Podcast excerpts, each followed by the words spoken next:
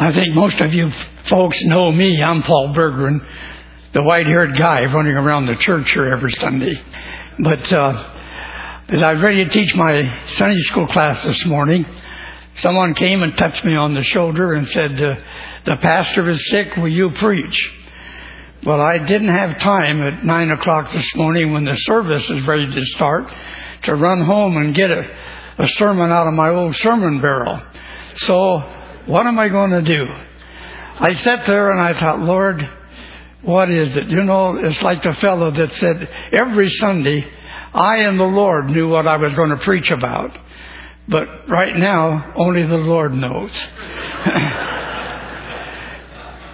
but when I thought I was to speak this morning, there was a new book that came out not so long ago. It was called Running with the Giants. Now, I don't know what that book's all about. Whether they were talking about the giants in the political world, whether the giants in the financial world, or whether the giants in the educational world. But I thought I could run with the giants. And I turned to Hebrews chapter 11, and there we find God's who's who. And there you begin to read all about those great names, you know, that were running for God. And you come down to about the about the 32nd verse, I believe, in Hebrews 11, and it says, And time would fail me to tell of Gideon and Barak and Samson, and he goes on. And I thought, why don't I pick one of those characters? Now, the dear people up in the booth didn't have time to put it on the PowerPoint, so you're going to have to take the Bible when you get home today, and you read Judges chapter 6. I'd like to pick the great hero, Gideon. Let me tell you a little bit about him. Give you two, three words that you could picture mental tense. And then this week, think about it. If I could make an outline, I would take the life of Gideon and I would put three C's. There were the cowards, and there were the compromisers, and there was the consecrated or the committed. Now, can you just think of those? Let me set the stage.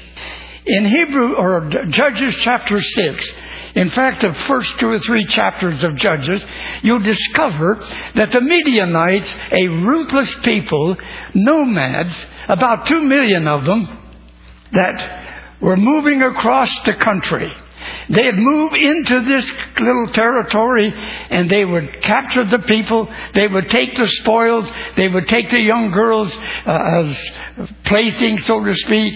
They would take the elderly and kill them. And then they would move on and they'd go into this little group. They'd do the same thing. They bounced around like a ball in a pinball machine. And Israel was right in the middle of all of this. And Israel would plant their crops. They would dig their wells. They would prepare for the harvest. And just when the harvest was ready to be harvested, here come the Midianites. And they would take all the spoil. They'd fill up the wells. They would take the little girls and for their playthings, they would kill the little children or the elderly and then they'd move on. For seven years, this happened to Israel. And as those people would leave. Israel would come back. They would build their fortresses again, plant their crops, dig their wells. Next year, they come and lose it all. Seven years, they would build and lose, build and lose. They were down people. They were discouraged. Why start over again? In fact, as Gideon, a little farm kid, in the midst of all of this, during the darkness of the night, he would sneak out and slither in the shadows into his own fields and steal his own grain, slip back, and during the daylight, he would hide down in a wine press, thresh out the grain so the family would eat. And one night, as he was slithering through the shadows of the rocks, the angel of the Lord tapped him on the shoulder. And it said, Gideon, thou mighty man of valor. And I've sat at my desk at times and I thought, what did Gideon think? Gideon, scared to death, called a man. mighty man of valor. And I wonder if he didn't look around. Is there somebody else in here with me? But no, he was alone.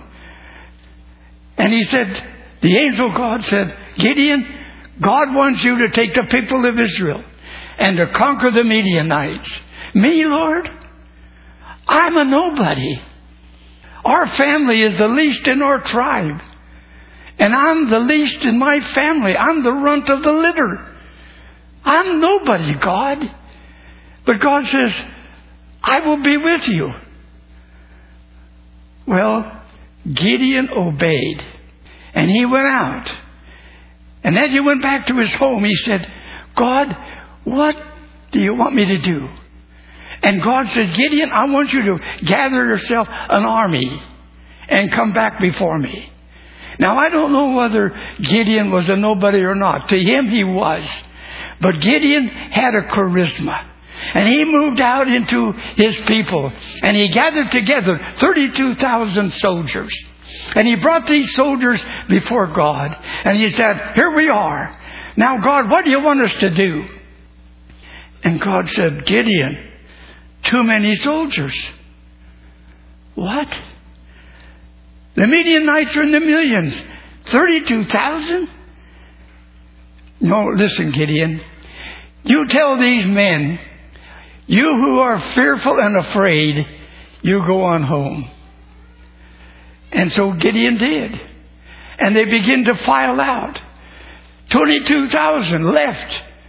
There Gideon stood with only 10,000 men. And God said, Gideon, there are still too few. What? How can we go out with 10,000 men? Well, Gideon, the cowards are gone. If I could stop and make a little application, my dear people, as you walk with Christ, have you been a coward? You know, we come together on a Sunday morning and we sing the great songs of the church. Onward, Christian soldiers, marching as to war. Take my life and let it be. Consecrated, Lord, to thee. But then we move out on Monday morning and it comes noon hour and we run across to the restaurant or the fast foods and get us a sandwich. Do we stop in the front of everybody and thank God? Are we a coward? It reminds me, I was in uh, Chicago. I went to the Moody Bible Institute for one of their conferences. And just across the street from the Institute was a little restaurant a little family restaurant. And uh, at noon hour, I, being alone, I just ran across the street. And as I came into this little restaurant, it was quite a unique setting. It was like in a horseshoe when you came in. The booths were all around the side like that. And then in the middle, there were some tables. The place was packed. As I came in, the, the waitress said, uh, you know, we're so full, but there was one table right down at the end there. Is that okay? I said, sure. I like to people watch. So I could have my lunch and I could watch the people. So I sat down. Right over to my right, there was this uh, booth that was right on that curve, and so there were more people could sit in there. And in that little place, there was about six or seven elderly ladies. And they were having lunch together and they were visiting, chatting. They were having a great time. And I sat there and watched them as they were just having that great fellowship together. And the waitress came and with her pad she said, can I take your order? And the lady right on the end, she looked up and she looked at this waitress and said, Oh my dear, you look so tired. Have you been on time for some time? She said, No, I just came to work. And you're so tired. Why? Well, she said, we have a, quite a family at home, and, and, uh, uh, I've had to do all the work and the washing and the ironing and everything, and, and I guess I'm just maybe tired. And she said, well, do you, do you have many children? She said, just 17. And this lady on the end said, 17? And right away, this waitress said, Well, I don't mean they're all mine. He said, You see, here in Chicago, there were so many children and young people without a home. And my husband and I thought if we both worked, we could kind of help raise some of these boys and girls. So we have 17 of them in our home. So it takes a lot of work and a lot of money to feed them. This little lady on the end, when she heard that, she looked up and she said, Do you know I'm adopted? And right away, this waitress just beamed and she said, No. And this lady said, Do you want me to tell you about it? Yeah. And so she was sitting here and she went like that and she pushed these ladies right around the bend and she sat down and she said, Sit down. And so the waitress sat down and this dear lady, now my ears got like elephant ears and I was wondering what she was going to say. And then I heard her say, you know, one day God adopted me into his family and I became a child of God. And I sat there and listened to this elderly lady give a simple testimony of how she came to know Christ as Savior and walking with Him. And this dear lady, this waitress, just sat there and ate it up. And I said to her, and I thought, here is an elderly lady. She's not a coward. In front of everybody, I've been adopted into the family of God. But here's Gideon's army. 22,000 afraid. So they left and went home. Now 10,000. And God said, too many. Gideon, this is what I want you to do. Bring them down to the waterfront. And you'll watch them as they drink. And as they kneel down to drink, those who kneel down and lift the water like a dog, you put them over here. And those who take their hand and bring the water up and their watch, you put them over here. And so Gideon watched. And there were 9,700 of them. They leapt it like a dog. And God said, let them go home. The 300 you keep. Gideon said, God, how can we go against the army of the Midianites with 300 people? But God said, Gideon, just take the orders. There are people that are committed, are consecrated, they're yielded. Well, what shall we do? Well, you tell these dear people, take a pitcher like you pour water, put a lamp in the pitcher, light the lamp, and you take these 300 and you circle at night the army of the Midianites. And then you wait for the signal, and when we blow the whistle or blow the horn, you break the pitchers and the lights will flash. Gideon obeyed. Those ten, three hundred soldiers took that pitcher, took the lamp, and they circled. And as soon as that horn was blown, they broke their pitcher. The light shined forth. And the Midianites awoke, and they said, We're surrounded, run for your lives. And God gave a victory. I call these dear people committed. Now, I'm not afraid to use that word because Adrian Rogers, one of my, could I say, heroes in the preaching field, I loved to hear Adrian preach. And he was pastor at that time in the First Baptist Church in Merritt Island, Florida. And uh, he was telling one day about going over to Romania and to visit in the mission field there. And he said as he went to Romania, the one that met him was to be his interpreter. His name was Jose. And Jose was a giant in the field of Christianity in Romania. He had been taken and put into the prison and he had been tortured. He had gone through so much, but now he's a free man. And he met Adrian at the plane and, and he introduced himself and they became acquainted. And Adrian said that one day, as they were driving along, he said, I turned to Jose and, and he said, Jose, tell me, what do you think about the American Christian? And Jose turned to Adrian and said, You don't want me to talk about that.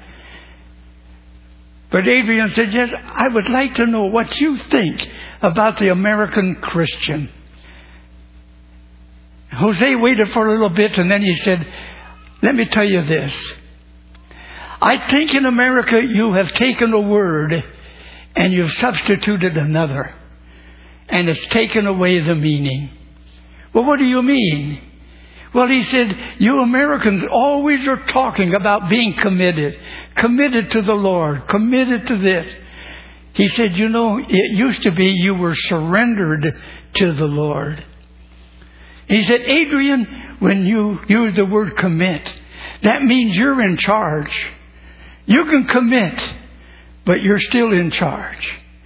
But if you surrender, you're no longer in charge.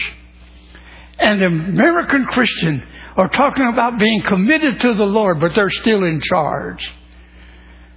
Adrian, we need to be surrendered. And when Adrian came back and told us the story, I thought, that's something that is happening in our world. Are we committed or are we surrendered? And here is Gideon's army, and they're being going smaller and smaller. But here are 300, not just committed, they are surrendered. Lord, what do you want me to do? And so they went with their pitchers and their lamps, and when that bugle blew, they broke it, and the Midianites ran for their lives. God gave a victory because of obedience. Now let me bring it down on the bottom shelf. You and I, believers in Christ, maybe we have known the Lord for many years, or maybe just new believers. Are we committed or are we surrendered? Have we taken our hands off and said, Lord, here am I? Lock, stock, and barrel. What do you want me to do? And I think I could just wrap it up in one story that my girls like me to tell. And I think I've told you folks many years ago. And if I have, you've forgotten it. If you haven't, it's new. but it was a little boy that when he was just a little, little tiny thing, something happened. He became blind. And as he was growing up, he walked around as a blind little boy. He couldn't play with the others. He couldn't do a lot of things because of his blindness. His parents, just middle class people, they'd spent everything they had and doctors to see if they could find what was wrong with this little boy's eyes. But they, nothing could be done. Now they had spent it all. But they believed in the Lord. Every Sunday morning, that their mother with that little boy would come into their little church there on the corner and they'd walk down the side aisle and they'd sit right down here over on the left. One day, a new doctor coming out of medical school came into the community and uh, the first Sunday he went to church. As he came in and because of his medical experience, he saw that mother and that little boy and he thought, I, that little boy walks like he's blind. The next Sunday, the same thing. And the next Sunday, then the doctor went over to the pastor after the service and said, Would you tell me, is that little boy blind? Yes. And then the, the pastor told him that they'd spent everything they had to see why that little boy went blind. The doctor waited for that mother to leave and she he met her out in the vestibule and he walked over, introduced himself, and she said, Yes, I, I've heard about you moving here into our community. And he said, Would you bring that little boy down? Would you let me examine his eyes to see if I can do something to make him see? And she said, Sir, I would love to, but we don't have it. We've spent it all. We can't afford to bring it to your office. He said, if you'll bring him to the office and let me examine him, I won't charge you. The people in my home church in that little community where I came helped me through medical school. This way I can pay them back if I can help a little boy.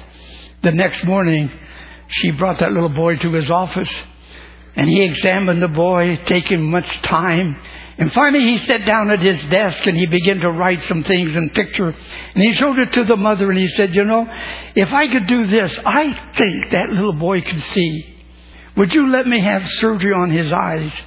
And she said, I can't. We don't have anything and I can't pay for it. He said, if you'll let me, I won't charge you. I'll make arrangements with the hospital. They will not charge.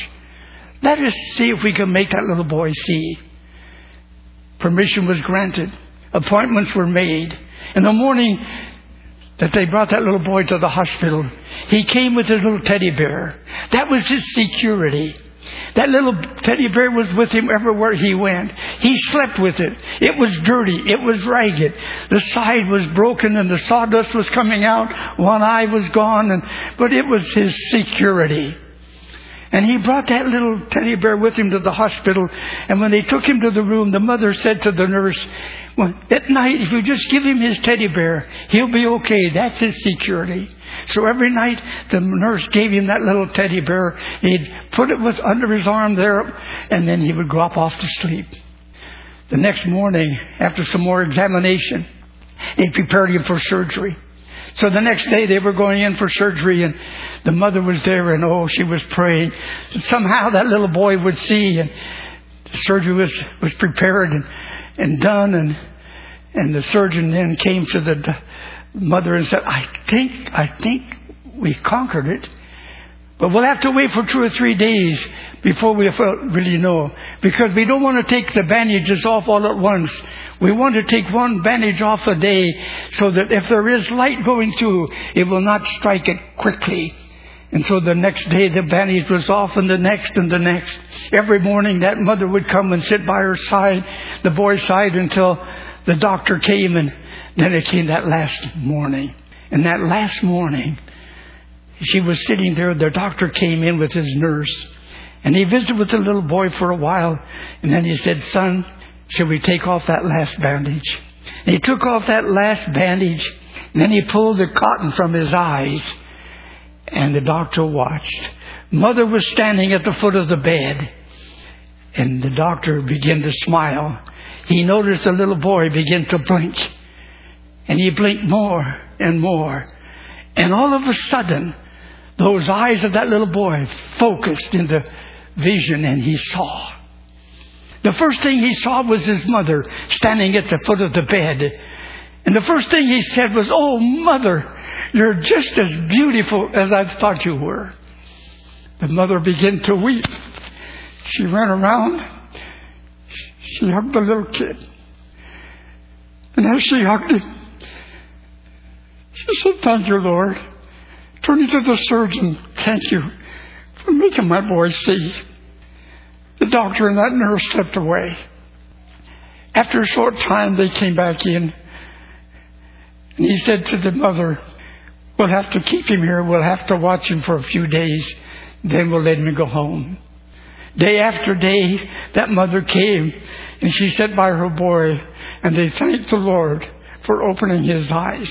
The day came when he was to be released and, and the papers were all signed and the little boy picked up his dirty little teddy bear he didn't need to hold his mother's hand. He walked by himself down the hall of that hospital, down to the elevator and down.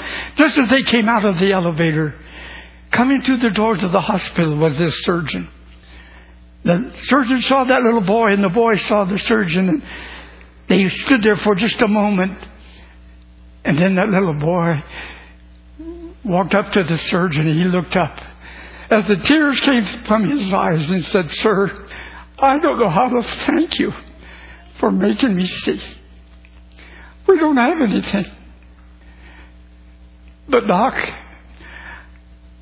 I'll give you my teddy bear.